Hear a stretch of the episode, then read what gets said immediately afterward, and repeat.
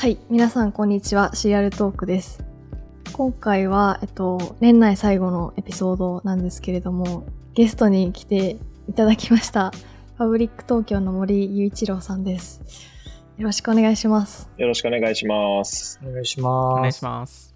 ちょっと、多分まあ、ご存知の方も多分リスナーの方で多いと思うんですけど、一応、自己紹介というか、あの、お話聞いてもいいですか？はい、わかりました。ファブリック東京をやってます森です。あの、いつもシリアルトーク、あの、多分すべての回を聞いてると思いまし マて はい、メルマガも、あの、大体全部読んでるので、今回読んでいただいてすごく嬉しいです。えっと、普段はですね、あの、い。ビジネスウェア、特にスーツやシャツなどをオーダーメイドで購入できるっていう、あの、オンラインからスタートしたブランド、ファブリック東京を運営してまして、2014年に、えーサービスをローンチしてますので、今7年半ぐらいが経ってるっていうようなところですね。はい。えっと、今、あの、リアル店舗15店舗、日本の各地にありまして、そこで採寸をして、そして、えっと、自分のサイズにフィットした、あの、オーダーメイドの、えースーツやシャツが購入できるといった、そういったサービスになります。よろしくお願いします。よろしくお願いしますお。願いします。森さん自身もなんかニュースレターやってますよね。そうですね。はい。あの D2C の、あの、なんですかね、ブランドオーナーさんに向けたニュースレターをやらせてもらってまして、ノート上で、えー進撃の D2C マガジンっていうのをやってるんですけれども、えー、大体450人ぐらいの購読者がいるような形ですかね。はい。皆さんも大体、あの、ブランドのオーナーさんですとか、これから、あの、D2C ブランドを創業するっていうような方ですとか、D2C ブランドの会社で働いている従業員の方だったりとか、様々な方が、あの、購読してくださってます。福田さん、ライバルなんで、ちょっと今のカットでお願いします。沼津さんが振ってカットするってすごい全然ライバルではないでしょ。あれ、でもすごい、毎週、すすごいですよね。土日とかに書かれてるんですか？そうですね。大体土日の午前中はその執筆とリサーチに、あの、費やしてるような感じで。すごい。本当お詳しいですもんね。ちょっと、今日は、えっと、まあ、トピックとしては、この、まあ、今年の2021年の D2C、アメリカ、アメリカの D2C トレンドとかリテールトレンドを振り返りつつ、森さんにも日本のお話だったり、ちょっと気になったニュースとかっていうのを、ちょっと4人で話していきたいなって思うんですけれども、最初になんかこういうトレンドあったよねっていうのを最初に言った方がいいですかね、宮武さん。そうですね。まあ、あの、誰から、あの、誰からはい始めますっていうところで、別になんか決めたものでもいいですし、なんか、この中で、これについて話したいっていう人がいれば、あの、これもこの後深掘らない話題なんで先に話しておきたいんですけど、あのうんクラブハウス流行りましたねっていう。なんか、この4人でもなんか話したなと思って。話しました話していただきましたね。クラブハウス流行ってたの今年ですよ。はいいそれが大昔の。あっという間ですね、本当あっとそな、いうん間ですね。はい。その後ね、クリプト大爆発みたいなのもあったんで、うそうですね。ん過去のことに感じますけど、まあ、個人的にはやっぱそのサプライチェーン問題は今年結構いろんなその日本も、まあ日本も意外とあんま影響してなさそうなんですけど、アメリカのリテーラーとかブランドにはだいぶ影響してるなっていうのを感じて、これはもう散々シリアルトークで話したんで、そこまで触れなくてもいいかもしれないですけど、なんかこのブラックフライデーとかサイバーマンデーとか、あの、みんなそれを恐れて早めにやってたから、初めて昨対下回った年じゃないないですか、売り上げが。まあ Shopify とかはね、全体では伸びてるんですけど、アメリカのそのサイバーマンデー売り上げ自体は、初めて、史上初めて昨年下回1%っ下がってたんでしたっけ？確か去年。1%、1. 点何パー下がってましたねそうですよね。。なんで、まあいろんなその早まってたとか、在庫がなかったとか、そういう問題も絡んでるとはいえ、すごい個人的には衝撃でしたね。来年も続くって言ってますよね。あ、来年もっと落ちるってことですか？来年もあ、サプライチェーン問題か。サプライチェーン問題は続くっていうところなので、まあその在庫待ちの状況とか、で、それによって逆に結構リテールが悪化するんじゃないかと、結局売り上げが本当に作れなくななってしまうので、まあキャッシュフローも含めて、まあその在庫がお客さんに届かないと意味ないので、うんなんで Amazon とかすごいここら辺頑張って、えーいますよね。あの逆に最近ですと Shopify の、えーそのブランドの人たちもあの、アマゾンの国内のサプライチェーンの強さを感じて、わざわざアマゾンに乗り換えるとか、そういうのもやってるっていうのを話は聞聞いてます。日本の影響とか森さん感じられました？サプライチェーンのアメリカの影響とか聞いて。なんかちょっとずつ出てきてる感じがしまして、うんあの、これ価格帯の、によって、あの、違うのだろうなと思うんですけど、大量生産で、あの、結構低価格で販売しているリテイラーのところは、ちょっとずつやっぱり在庫が、あの、確保が難しくなってきたりとかしています。それどういう影響かっていうと、やっぱり中国とあと東南アジアを生産国にしているっていうブランドさんは、あの、割と低価格路線だったりとかするところが多いので、あの、そこから物が入ってこなかったりですとか、あの、資材が不足していたりとかするっていうところで、アパレル業界でいくと、副資材っていう、あの、生地とかよりも、あの、ジッパーとかボタンとか、ああの、そういう副資材っていうようなものが、あの、結構揃わないので、逆になんか多分来年はそういう副資材少し使わないような洋服とか結構 あの出てくるんじゃないかとか、あの、そういうふうに言われてますけどね。はい。あの、うちみたいにちょっと中価格帯、高価格帯みたいなところを、あの、やっているブランドはあんまり影響がないですね。うーんあとは多分カテゴリーに多分よるんでしょうね。その、例えばナイキとかは、えっと、靴を作ってるので、靴、ベトナムがほとんど世界の生産の多分半分ぐらいでしたっけ？かなかなりのシェアを占めてるので、そこで最近もその工場が閉まって、えーで、そこであの1.3億、えー個ぐらいのあの靴が、えー作れなくなったとか、なんかそういう話も出てるので、やっぱその多分カテゴリーとあと森さんが言う価格帯っていうのがかなり影響があるのかなっていうところですね。そうですね。あの、中国とかは、やっぱりあの、結構ロックダウンを繰り返したりとかするんで、うん。あの、本当市中感染数人出たら、出たら街でロックダウンするみたいな、うん。そんな感じなんで、そもそもあの、サプライチェーン回ってなかったり、工場が稼働してなかったりとか、あとはコロナの中で、あの、割と工場を閉業した、そういう生産者とかもあったりとかするので、そのあたりがちょっと今、かなりサプライチェーンがこう、かなり、なんですかね、えっと、変革に向かっているというか、そういう過渡期なんで、かなり物が揃えづらい状態なのかなとは思います。中国はね、電力の問題もありますからね。そうですね、計画停電とかもしてるんで、うんうん。そうですよねカーボン排出のあの目標を達成するためにっていうので。そうですね。あと、あ、の、割と国際制裁みたいなのがあって、あの、結構石炭が輸入しづらくなってたりとかするんですよね。そこで、あの、エネルギー供給が、あの、十分じゃなくて、計画停電してたりとか、そういうのはありますよね。なんかそういうのもあってか、その国内生産というか、ニニアショアリングっていうキーワードなんかどっかで見たんですけど、なんかアメリカン D2C とかでも、アメリカ国内で分散してその近くで生産する？みたいな。なことを、ちょっと手間かかったり、今までよりは、海外でやるよりは工賃上がるけど、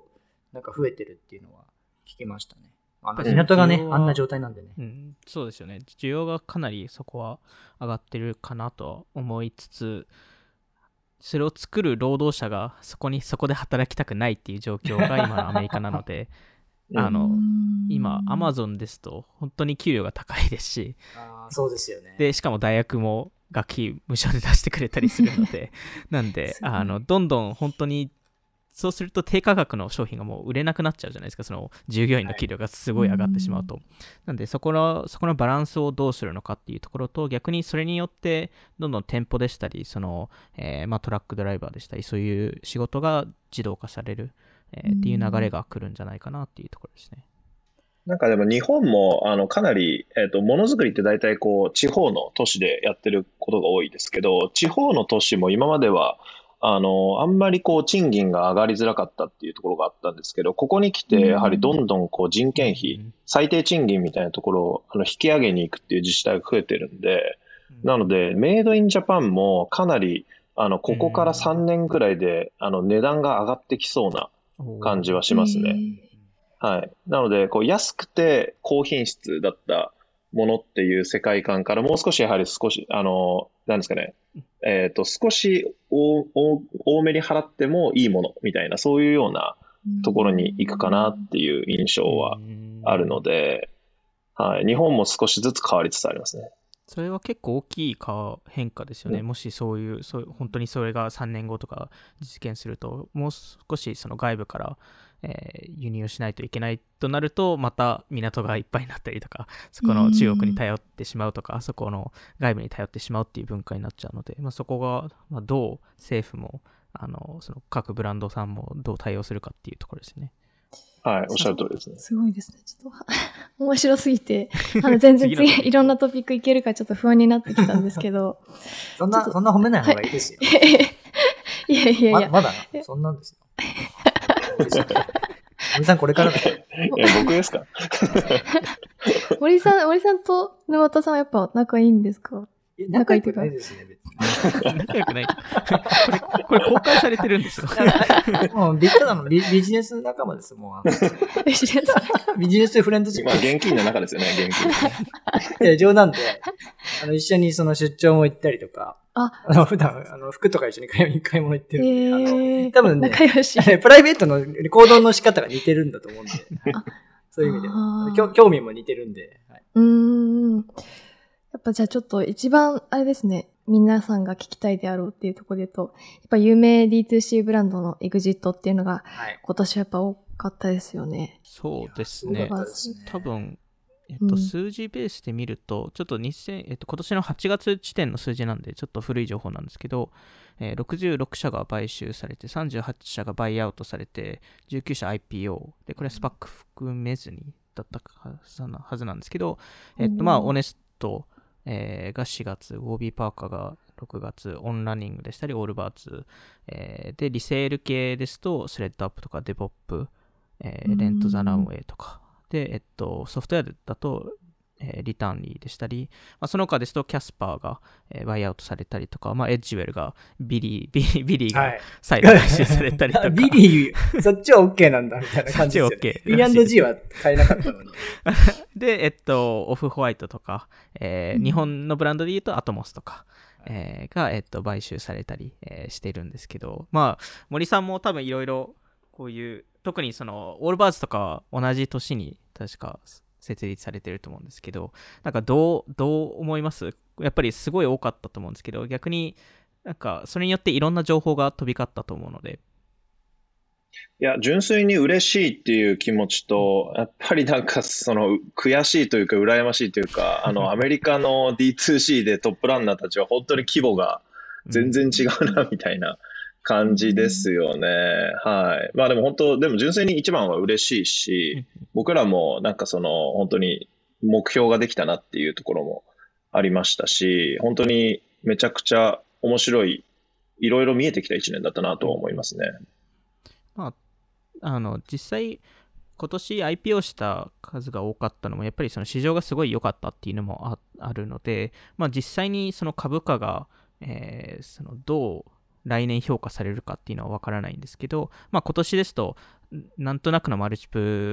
ル、売上マルチプルのあのバリエーションの見か見え方とか、えーまあどういう戦略を各、えーまあブランドさんが持ってるのかっていうのは徐々に見え始めたかなと思うんですけど、やっぱりその共通し、まあ一つやっぱ共通しているのが、やっぱりそのオンラインだけだと、えーどうしても足りなかったりとか、えーそういう話だと思うんですけど、なんか森さんとか沼津さんとかで、なんか、それ以外にこういうインサイトあったなっていうのはありますかね？今回の上場、上場が相次いで。なんかあの、あれですよね。結構ぶ、ぶあの、上場したとはいえ、あの、上場した会社がどこもいい感じで、あの、株価が伸びていってるかっていうと、全然そうではなくて、割と両極端に触れてる印象で、結構いい感じで株価形成できてるのが、やっぱワービーパーカーとか、オールバーズ、このあたりかなっていう感じで、で一方で、あの、レントザランウェイとか多分上場してから株価3分の1に落ちてたりとか、あとはオートリーとかも多分4分の1ぐらいになってるのかな？と思うんで、はい。まマックスから4分の1ぐらいじゃないですか。マックスから4分の1ぐらいになってるじゃないですか。えーっと、スレッドアップもと下がってるんですかね。まあでも堅調なのかもしれないですけど、なので、こう、ブランドによってかなり、あの、ばらつきはあるなっていうところで、その、あの、ばらつきが出てる理由なども、割と、うん。あの、開示情報なんかで、少しずつ、あの、まあ、機関投資家とかがどういうところを見てるのかっていうのは分かり始めたっていうのは面白いかなと思ってますね。うん。なんかそう、個人的にはどうですかね。結構上場時のそのなんかね、目論見書的な感じのやつで、みんなやっぱ出店についてすごい言及してたり、その出店戦略はかなり中心に添えてる感じはあって、そのいわゆる D2C っていう最初オンラインで、オンラインイベントみたいなイメージですけど、結果やっぱブランドとしてその認知取ったりファン作ったりっていう意味では、うんそのフィジカルなそういう空間というか場所、お店とかそこでのそのスタッフとお客さんとのなんかエンゲージメントみたいなのが大事っていうのが、まあ改めてなんか浮き彫りになったのかなっていうのは、もしかするとね、普通、それってもう普通の今までのブランドと一緒じゃないですかっていう人もいるかもしれないんですけど、まあデジタルというかうん。SNS とか、そういうチャンネルで、まあ、認知取って、そこからあのリアルな面も広げていくみたいなのをなんとなくみんな考えてることだなっていうのを改めて感じました。なんか結局やっぱり、あの、株価が評価されている、あの、会社っていうのは、うん。あの、すごいやっぱり、ユニットエコノミクスがものすごくやっぱり健全な状態で上場しているっていうところがやっぱお一番大きいなっていうところがあって、 Warby Parker、Allbirds って、やっぱ LTV CAC、あの、LTV 割るあの CAC ですけど、そこはやっぱりこう24ヶ月とかでも、やっぱにもうすでに2倍ぐらいは達成していて、36ヶ月ぐらいに引き直すとそれ以上、あのー達成しているっていうところが、あの、粗利ベースの CAC、えっと、LTV キャックで、それぐらいは出てるので、やっぱりユニットエコノミクスはすごく健全で、しかも市場規模が大きいし、海外展開の余地もある。うんで、その LTV キャックを、あの、こう、保ったまま拡大していけば、間違いなく収益性が上がっていくよねっていう、なんかそういうところで、あの、投資家が入っているっていうパターンも多いのかなとは思いますね。で、一方でそのキャスパーとか、やっぱ残念ながら、あの、えあの、バイアウトされましたけれども、やっぱりそこら辺が、やはり、あの、すごく不健全な状態だったと思いますし、えっ、と、今株価が少し落ちている会社なども同じような傾向にあるのかなとは思いますね。まあ、オートリーはちょっとなんかあの、原価高騰みたいなところが要因だったりとかすると思うんですけど、本当はい。オネストカンパニーとか、くうん黒字なのってフィグスだけですかね。うん、フィックスはそうですね。あのそうですねそれ系の IPO で、まあ、いわゆる D2C でブランドっぽい感じで。そうですね。あのダイヤの会社あの黒字化じゃないああ、はいはい。えっと、ダイヤのね、えっと、何でしたっけ？ブリアントアースでしたっけ？ブリリアントアースだ。はい。ブリリアントアースもそうですね。赤字の会社でもやっぱり株価ついてるっていうのは、あの、その辺がやっぱり大きいですよね。LTV キャックめちゃくちゃ見られてんだろうなっていうふうな印象があります。そうですよね。やっぱりその上場した時のそのユニットエコノミクスの書き方のうん。やっぱりいろんな書き方があってやっぱそれを見るのすごい面白かったですしやっぱりそれによってちょっとごまごまかしを かけようとしてる会社でしたり、まあそこをそういうそういうのがなんかまあやっぱりちゃんとした投資家は見てるのでそそれによって、まあちゃんと市場で評価されてるっていうことだと思うのであの、まあ、それが今あのようやく株価がそそこに落ち着き始めたっていうところですね。そうですね。あとは、あの、ワービーパーカーとか、あの、特にそうなんですけど、あの、粗利がもうめちゃくちゃ高いじゃないですか。うんあれなんかそのうん S1 資料からはあんまわからないようにしてたんですけど、原価にこう人件費とか店舗の家賃とかも全部入れてたんで、わかんないようなしてたんですけど、それでも粗利が6割ぐらいあったんで、商品粗利でいくと多分8割9割あるんですよね。ってなると、まあやっぱ商品の粗利率が高い商材って、あの、そのユニットエコノミクス合いやすくなるよねっていうところだったりとか、やっぱその商材商材、最初の商材選定っていうのは、ものすごいやっぱり D2C 領域、すごい大事だなっていうところを改めて思いましたね。そうですよね。まあそういう意味だとキャスパーとか、まあそのマットレス自体はそのある程度マージンを取れると思うんですけど、やっぱりそこの、まあ、コストのかけ方とか、えーそこら辺の、あの、まあもしかしたらその、あの、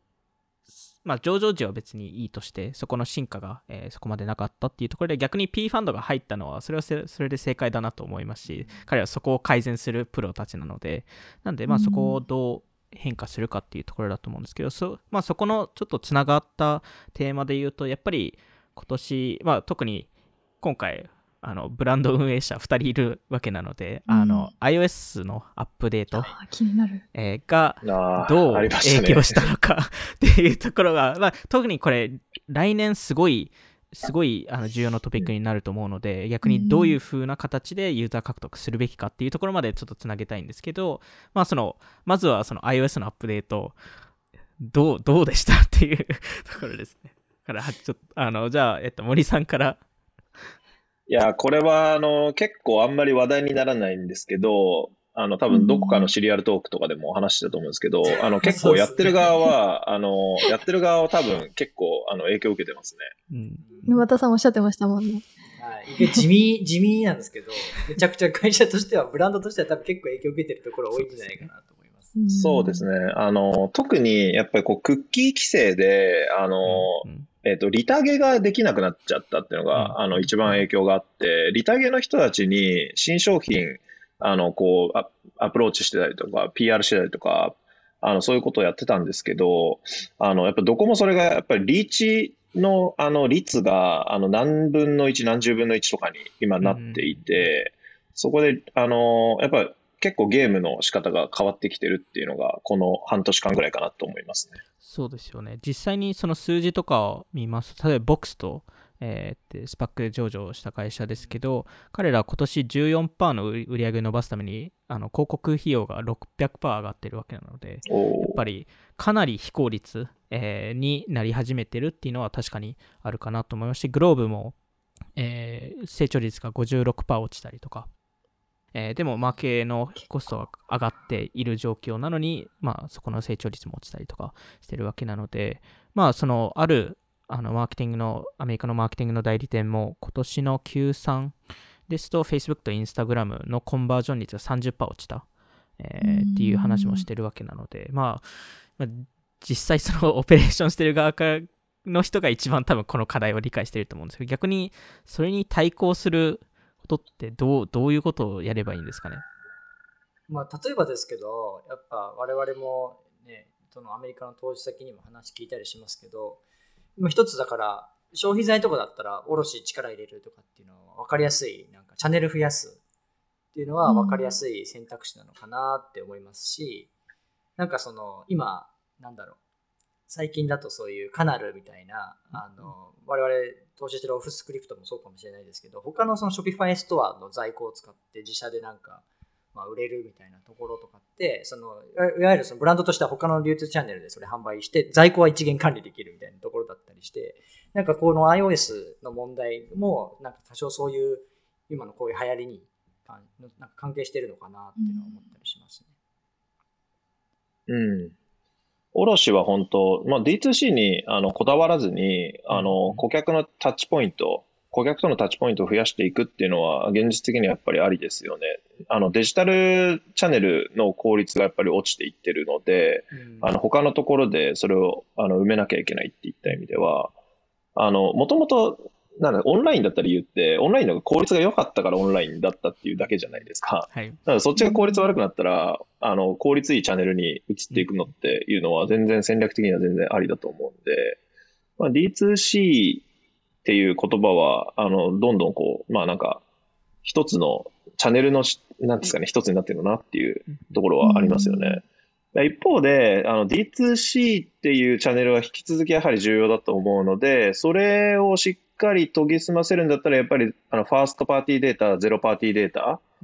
この2つをいかにこう自社であのしっかりあの獲得して、そしてあの顧客の新規獲得から、えー、継続利用まであのどう生かすかっていうところをあの真剣に考えるかどうかですよね。はい、日本だと、やはりこう、はい、メルマガ、LINE、そのあたりは非常に重要ですし、SNS でのエンゲージメントを図るとかですね、そういったことは引き続き、あの、やっぱり、あの、上手な会社っていうところが、あの、顧客に支持されるのかなっていう印象です。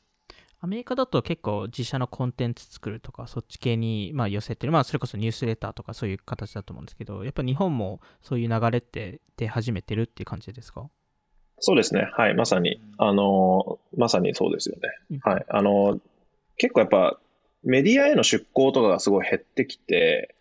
自社のコンテンツを強化するっていう会社が伸びてますし、まあ、有名なところだと、あの、北欧暮らしの道具店、道具店さんなんかは、あの、完全に自社コンテンツに、あの、振り切って、あの、エンゲージメント高いビジネスモデル築いてますし、あの、まあ、今伸びてる D2C の会社とかも、やはり自社コンテンツっていったところを、あの、かなり投資の、あの、対象にしている会社は多いなっていうところですかね。あとはやっぱロイヤリティプログラムみたいなものはアメリカですごい人気に今年なったかなと思いまして、フォーラナーも結構そこの話をしたりとかしているので、まあそういうチャンネルでしたり、あとはその、あの、アメリカですとインスタカートでしたり、そのアグリゲータープラットフォームに、え寄せて、で、そこで広告のデータを持っているわけなので、まあ Amazon とかもそうですけど、なんでそういうところ、えー、が、えー、っと、出てくるかなと思うんですけど、逆にその Shopify とかその広告、えー、の機能が今後出てくるっていうふうに言われてますけどね、アメリカでいろいろちょっと検証してるんですけど、えー、まだ日本で来てないですよね。来てないですね。そうですよね。はい。あれ結構まあアメリカも3ヶ月、3、4ヶ月前ぐらいになんかね、管理画面にちょっと現れてみたいな話題になってましたけど、ね、まだそうなんですね。出てこないですね。楽しみですね。最近だとあの、マーケットプレイスも作ってきたので、ショピファイが、あのギギフト専用のやつですけど、なんかアマゾンに対抗するんじゃないかっていう話になってますね。だから、あ、あの、あとちょっと紛らわしいですけど、ショピファイマーケットプレイスって、あの、越境の機能があって、あ、そうですね。あの、その越境みたいなところも今後より増えていくのかなっていうのは個人的には思ってて、うん、まあ、ショピファイストアで簡単にその越境がよりよりやりやすくなる、あの、関税の計算とかもやりやすくなるという話なんで、うん、で、国ごとに価格を変えたり、通貨変えたりとかっていうのがよりフレキシブルにできると、あの、まあ、もちろん英語で運用しなきゃいけないんで、そういうハードルは日本のね、中ではあるんですけど、結構ここまで e コマースのなんかシェアが高まってくると、越境自体も無視できないチャンネルにちゃんとなっていくのかなっていうのは思います、ね、確かに。それ専用のロジスティックスプロバイダーも Shopify 出資してますし。そうですね。Shopify は大きくなりましたよね、今年特に。今年すごいですね。大きくなりましたね。まあ、その Shopify の話からすると、今年結構やっぱりアメリカですと、あの D2C とか EC 企業向けのソフトウェアがめちゃくちゃ伸びた年、えー、ですし、はい、まあそれこそ、えー、 Yotpo も、えー、ユニコーンになりましたし、アファームは上場しましたし、ボルトは直近、えっ、と、今年4、3、4回ぐらい調達してて、あの直近のバリュエーションがちょっと10ビリオンぐらいだった気がするんですけど、そんな行きました？ちょっと、なんかちょ、えっと、10月に6ビリオンだったと思うんですけど、なんかその後、なんか最近また調達するっていう話が出てて、あの、確か14ビリオンぐらいだった気がするんですけど、なんかすごいことになっているんですけど、なんかここの領域で特に気になった、あの、ソフトウェアとか、まあもちろん後払いとかそっち系はすごい人気でしたし、うん、そのフェアとかその B2B 卸みたいな、えー、ところもすごい人気だったと思うんですけど、なんか特に最近でもいいですけど、今年人気そうだったソフトウェア領域ってありますか？まあ、さっきのそのやっぱカナルとかは、うん、なんか、あの、このカナルの話しちゃって大丈夫なんですかね？いいんじゃないですか。ちなみにどういうサービスかっていうのだけ。あ、えっ、ー、と、あれですね、あの、 Shopify ストア同士を、まあ、連携させて、でそのまあ、 Shopify 多分今後 Shopify 以外にももしかしたら拡大していくかもしれないんですけど、要するに自分たちが自社サイトで売ってる在庫を使って他のストアがそれを販売できるみたいな、そういうソリューションで、まあなんか、ストア、 Shopify ストアがセレクトショップ、自社 EC でなんかセレクトショップっぽい売り方がやりやすくなるっていうのもありますし、なんかイメージ、メディアとかがあの物を売るときにいろんなブランドのやつをその Shopify ストア、そのブランドの Shopify ストアの在庫で売れるので、お互いすごい楽。ドロップシッピングみたいな感じですよね、多分。で、それをなんか、普通に運営されてるサイトの在庫を使ってやれるみたいなところがちょっと新しいんですけど、なんか、例えば、シングテスティングとか、ああいうメディアとかで、オーディエンス持ってるところが、実際に購入までやれるとかは、なんか、すごい今っぽいな。なんかこんだけ DTC ブランドああを増えてくると、やっぱりその何を買うのがいいのかっていうのがわからない消費者も多くなってきてると思うんで、それをちゃんとキュレーションするためのソリューションみたいなのは、個人的にはすごい注目されてるのを感じます。僕が思ったのはそうですね、マーケティング面だと、やっぱりあの、MA ツールが、あの、結構海外製は、やっぱあんまり使いづらいなっていうふうに、あの、気づいた、あの、日本のプレイヤーたちが、国産の MA ツールとかうん。を使い始めてるっていうような流れですかね。また、すごい単純に言うと、やっぱ LINE とか、あの、アメリカのあの MA ツールとか対応してないじゃないですか。うんうんなので、えーっと、日本国産のやつがあの使われ始めてるっていうのが印象的ですね。で、それに合わせてなんですけど、あの、だんだんこう D2C ブランドとかも、もともとスタートアップだったのが、あの、まあ、規模も大きくなってきているので、一周回ってセールスフォースとか、あはい。あの、ハブスポットとかうんあの、やっぱ超高機能な CRM のツールっていったところの導入を検討している会社も増えてきてるなっていうところがあって、なんかそれまではこう、なんですかね、えっと、まあ、サードパーティーの、えーツールを使うっていう形だったりとか、あとはその自社の開発などでも間に合ってたんだけれども、それよりもやっぱりその SaaS 入れた方が早いよねみたいな、あの、そういったところでやっぱり選択肢は、あの、セールスフォースとかハブスポットになってくるので、はい、あのうん、個人的にもそっちちょっと見始めてますうし、んはい。あの、やっぱり高機能で、あの、うんちょっとトゥーマッチなところはあるんですけど、やっぱ何でもできるんうで、すごい便利なんだなっていう印象はまた持ちました。まあ、カスタマイズ、その自自社仕様にできますからね。はい。であまりにも高すぎたんで、今は。ああ、はい確かに。まあ、その規模が上がると、そこがより払える規模になるっていうはい。そうですね。あとは、その最後の、そろそろ最後のトピックに入った方がいいと思うので、あのそれその前に一応ソフトウェアでもう一点だけ言うと、今年、返品系の会社がすごい買収されたイメージでもあったので、はい。多分、1、2社しか残ってないのかなとか あとその返品系の会社が、あの、ルミを買収したりとか、はい。あのパッケージの、えーうん。まあそういうのもなんかいろいろ動いてたので、まあコンソリデーションとかも今後も起きるのかなとは、まあ特に後払い系のサービスとかですと、色、まあキャッシュを持ってるので、まあそういうところはこ購入するのかなっていうところで、まあちょっといろいろ他にもあるんですけど、多分最後、まあ、あの、バズってるからっていうのもあるんですけど、まあその、メタバース系の話でしたり、えー、Web3 系の話 が最後、まあ話せたらなとますかこ。まあでも言った方がいいんじゃないですか、さすがに今年バズってたんで。サスティとかもちょっと気になりましたね、今年で言うと。リセールとか。そうですね。まあシリアルトークでやっぱり、アップサイクルね。アップサイリクル。セールとレンタルそうですね。やっぱがラグジュアリー B2B も化したっていうところですね。やってたと思うので、まあ、スレッドアップとかも確かに。そうだと思うんですけど。確かに。今年そのなんかトレンドはすごい一気に拡大しましたよね。いろんなブランドが、うんメイドウェル、うんリーバイス、H&M、イケア、ルルレモンとか、自社二次流通当たり前みたいな感じになってきてますからね、今。そういう雰囲気になってますよね。で、うん特に、まあ、今回、そのサプライチェーン問題もあったからこそ、えーブラックフライデー、サイバーマンデーでも、そのリセール、えーの人気も上がったっていう話もあるので、やっぱり徐々にそういう流れは来てるのかなっていうところですね。まあ、デポップも買収されましたし。ああ、確かに。なんかそこで言うと、アメリカは結構サステナビリティとか、そういうことに対して割と日本よりかは割と興味を持ってる方が多いのかなっていう印象なんですけど、森さんとか沼田さんとか、そのサステナビリティについてのカスタマーとか従業員の方とのコミュニケーションとかで気にされてることとか、こう直近ホワイトフライデーとかもやられてたと思うんですけど、そういうところのコミュニケーションでどうされてますか？期待値とかも含めて。そうですね。まず、あの、日米のサステナビリティの意識に対しての違いって、はい。あの、明確にあると思っているんですけれども、あの、日本だと、割と、あの、もう20代前半の、まあ、いわゆる Z 世代とかっていうのは、あの、せサステナビリティ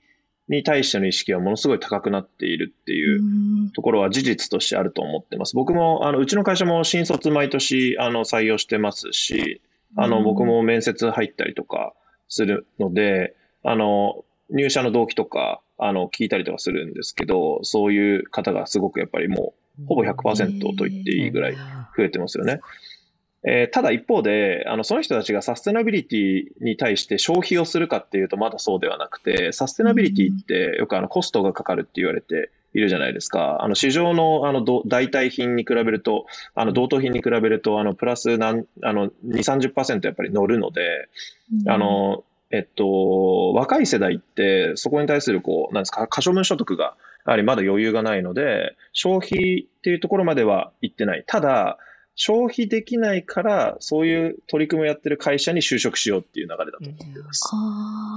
一方、はい、はい。で、一方で30代、40代っていうのは少しずつそのサステナビリティっていうのは、まあ、その当然エコっていう言葉はずっと昔からありましたけれども、環境負荷を、あの、こう下げていくっていう消費行動に対して理解はある。し、可処分所得が、あの、やっぱり少しずつ余裕が出てきた世代になってくると、そっちを購入できるっていうところなんですけど、まだその、比率的には、あの、若い世代ほど多くないっていうところなので、これ世代間でギャップが出てきていて、えっ、と、大人は、あの、割と消費に向いているけど、まだ割合的にはまだ少ない。えっと、若い世代、20代とかの若い世代は、めちゃくちゃサステナビリティに対しての意識が高いけれども、消費の余力がない。だから働く方に行くみたいな。なんかそういう感じの流れな、あの、イメージだなっていうふうに思いましたね。で、うちの会社はどう捉えてるかっていうと、えっと、あの、遅、えっと、は遅くも早くも、あの、なんですかね、遅かれども、あの、5年後にはそういう世代が結構、あの、消費の中心に来るというふうに思っているので、えっ、ー、と、5年後を見据えて、やっぱりそこはすごく大事だよねっていうふうには思ってますし、ブランドのフィロソフィー3つあるんですけど、3つのうちの1つをハイサステナビリティっていうふうに、えっ、ー、と、置いてるので、なので、えっ、ー、と、まあ、ブランドとしてもそもそも、えー、取り組んでいるっていうようなところではありますよね。あ、私も話した方がいいですか、今の。いいいいんじゃないですか。そうですね。まあ、ま我々、要例えばオブジェクツとかって顧客からそういう声とかも結構あったりして、で、そのレザーをよりその環境負荷低いものに切り替えたりとか、それこそ今、あの、バイオテックの会社と話したりとか、なんかその、してればいるんですけど、確かにその消費にてっていうところまでどこまで結びつくかもわからないなと思いつつ、うん、結構なんかそういうムーブメントを、まあなんか誰が、誰が最初に作り出すかとか、いう話だと思うんですよね。なんか日本でもそういう素地、みんなそこに対して興味はあって、で、なんか、やっぱ物として良くないものを我慢して買うって、すごく微妙だと思うんです。微妙だし、みんなやらないじゃないですか。物として微妙だけど環境にいいから買うって、なんか違うと思うんですよ。やっぱ自分買い物が大好きだし、物を買うのすごい好きなんで、あの、物を使うのが。なんで、そういう意味では、やっぱ、物としても満足したいし、で、環境にいいみたいなのをやっぱ両立したくて、そういう意味で、なんかその、本当にいいもので、かつちゃんとその環境にもいいっていうのをどう実現するかが、なんか、誰が先にね、そういうものに対してちゃんとコミットするかっていうのは大事かなと思いますし、まあ自分たちも、あの、ね、小規模ながらそういうところに対してちゃんと、あの、なんていうか、開発進めていきたいな、研究開発していきたいなってのを思って、今いろいろ、まだね、発表できないこともありますけど、取り組んでいるっていう感じですね。何が発表できないんですか？そういうのやめてもらっていいですか？あの、ほんとまずいんで。森君これ、ほんとまずいやつだから。来年ぐらいあるんですね。そういう、なんか、面白い発表が。いやー、あるといいなと。いいなっていう感じなんですね。うん、はい、感じですね。その時また呼んでください。答え合わせしたい。このことでした。あとは、まあ、さっき宮武さんが言ってたメタバース、NFT 関連は、やっぱり、日本でもやりたい方の声とかよく聞きますし、アメリカでも多かったですね、この動きは。そうですね。まあ、いろんなブランドがバーチャル世界を作ったりとか、うん、まあ、その NFT も、まあ、特にあのサプライチェーン問題もあったからっていうのもあるんですけど、リアルなもの作れないからバーチャルなものを作りましょうみたいな。まあ、ペプシーとかもバドバドワイザーとかビールドとイースを買ったりとか、まあ、いろんな行動が、まあ、まだ検証フェーズっていうところもいろいろあると思うんですけど、ね、まあ、いろいろ試し、えー、ているブランドが、えー、増えているっていう中で、逆に、あの、森さんとかあんまりこの、うん、この特に NFT 領域とかでなんかあんまり話は聞かないですけど、結構でも注目してるんですか？えっと、うちの商材がそんなにあのマッチ度が高くないんで、ブランドとしてどこまで取り組み組むかっていうところは悩ましいところではあるんで、あの、すぐにこうプロジェクト立ち上げてるっていう感じではないんですけど、個人的にはめっちゃ興味がありますよね。はいまあちょっとどうどういうふうに皆さんがそういうコミュニティを作るのと作るのとか、その NFT をどう活用するのかですよね。はい。本当そう、そうですね。はい。であの、日常で使っているスーツだったりビジネスウェアっていう商材って、そこまでこう相性良くないと思うんですけど、ただその、どんどんやっぱりそのそういう仕事で着る服っていうのがカジュアル化していくじゃないですか。はい。で、あの、デザイン要素とか、アート的な要素っていったものがそこに加わってくるっていう、あの、まあ、ちょっと前だとラグジュアリーとストリートが融合したみたいなところとかあると思うんですけど、あの、こう、まあ、ビジネス的なものと、ちょっとアートみたいなものが融合するみたいな、あの、未来も全然なくはないと思っているので、あの、そこで、あの、なんですかね、コラボ商品とかで、えっ、と、現実のものとバーチャルなもの、うんあの、掛け合わせて作ったりですとか、そういう取り組みっていうのは面白いよねっていう話はやっぱ社内では出てますよね。うんまあ、そういう意味だと、はいその NFT っていうところよりはその、まあ、メタバース的なそのバーチャルアバターでしたり、まあ、そういうところでその普段そのまあ、これからそのオンライン上とかデジタル世界の中で仕事をする上でのそのビジネスウェアとは何かっていうところを考えている方が、まあ、まだその直近、えーそそこそこの方が考えているっていうところですかね。そっちの方ですね。はい。あの、やっぱこれだけ、あの、リモートワークが広がっているし、あと、ビル・ゲイツが3年後には会議のほとんどがメタバース化するみたいな、うんあの、ことを発言してたと思うんですけど、まあ、あれが本当になるかどうかっていうのはまずわからないですけれども、あの、そういう世界で、メタバース空間上でも、あの、仕事をするっていう、あの、そういう時代になった時に、我々もそこはやはり、あの、顧客のニーズとしても出てくるところだと思うし、あの、我々やっぱりその仕事をする人たちを応援するファッションブランドだと思っているので、あの、そこでやっぱり顧客体験を良くしていきたいなっていう意味では、あの、ちゃんと考えないといけないなって思ってます。そういう意味だと、日本ですと、どのプラットフォームが注目されてるんですかね？あの、アメリカですと、フォートナイトでしたり、ロブロックスが非常に、うんまあ、あの、アルファ世代とかで人気だったりするんですけど、日本ですと、ここ、こういうプラットフォームっていうのはあるんですか？今まだないですよね。特にあーフォーそういうトナイトじゃないですか。うん、フォートナイト、ううんん、共通してると思います。日本特有のっていうところはないんじゃないですかね。うん。ロブロックスはね、ちょっと日本まだあんまりユーザー数いなそうな、はい、うん感じあるんですけど、フォートナイトかなりやってるんで、逆にそういう、そう考えると、まあ、後々 Facebook、Horizons、Workplace とか、そういうところももしかしたら日本ではもう少し主流になるかもしれないっていうところとか、まあ、あとマイクロソフトとか、えーもそうかもしれないっていうところですかね。うん。そう思います。草野さん、どう、はい。どうします？そんな形でちょっと、今回は、こんな感じで、えっと、最後、最後なんか。そうですね。はい。あの、森さんから何か一言か、もし、何か触れておきたいこととかもしあれば教えてください。来来年とか、あ、そうですね。それはぜひ聞きたいです。こんなことやりたいみたいな。ももしはい言えることがあれば。はいっていうか、まあ全部言ってください。警戒もうが時間ないって言ってるのに。いいやいやいや、もうぜひお願いします。や、なんですかね。そうですね。いや、シリアルトークの、あのー更新回数をもう少し増やしてもらいたいなっていうのが、個人的にはもう勘弁してもニーズらっていいですか？としてあって、週3ぐらいは聞きたいかなと思ってます。え僕はい最初週今週3 1ぐ提らいじゃ案したんでないですすか。けど、週3提案したんですけど、沼さんと草野さんがちょっと、ちょっとそれはってなったんで、いや、そちょっと飽こはじゃあ、きるだろうっちょってとね。なったんで。いやいやいや、だってもう。いやいや、もう本当、週3聞きますんで。はい。あ、ポッドキャストの方ですか？ポッドキャストは、はい。何について話したらいいかが困るんですよ。あ、ポッドキャスト毎で、ポッドキャスト。はいポッ。ドキャストの方ですね。はい。ポッドキャストの方ですね。もうそれね、宮武君あの、二人はね、オフトピックをバイツもやってるから、もうちょっと、そろそろ勘弁してあげてもらっていいですか？回 今、週5で、ね週5でポッドキャストやってるんで。ポッドキャストのアプリが全部、本当宮武さんと草野さんにねなってま。す。森さ、うんん森さんがやりなよっていう話です。確かに。やられないんですか？それこそ今のか、あの、その、あの、今やってるニュースレターの一環として、ポッドキャストも一緒にやるみたいな。うんうんあー確かに。確かにね。いや、確かにそれはありですよね。あの、皆さんゲストで来てくれますか？はい。じゃあ、一人語り頑張ってください。一人語り。一人語り なんだ。ずっと一人語り。辛いっすよね。辛いですよ、ね。ミニマミニマルの山下さんは得意ですよ。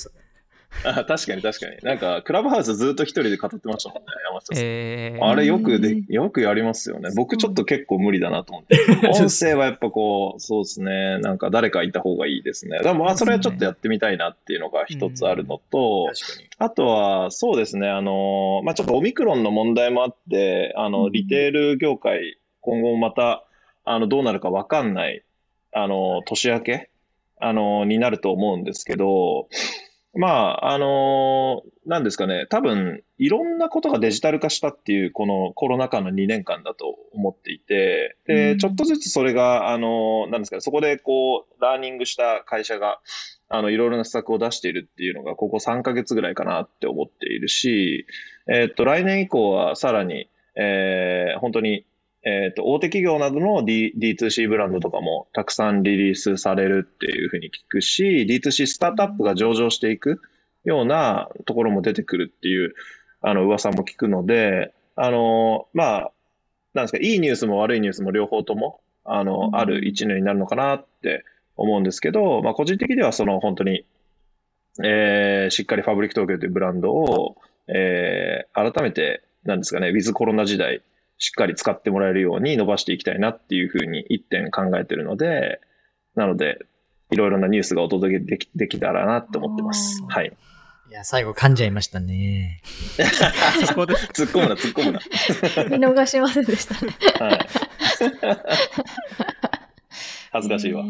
楽しみですす。ごい。楽しみです。そういう感じですね。はい。ちょっとまた、ぜひゲスト来てください、堀さん。はい、ぜひぜひ、すごい楽しかったです。なんか、あの、一年の総まとめ感があって、すごい楽しかったです。はい来年も総まとめ感、ちょっと森さんが出てもらって、まあ、あのこれを恒例、毎年恒例にして、で、まあ、あのそれ以外にもちょっといろいろ出てもらって、こ この回がボツにならなかったらそうしましょうか。ボツになるんですか、これ。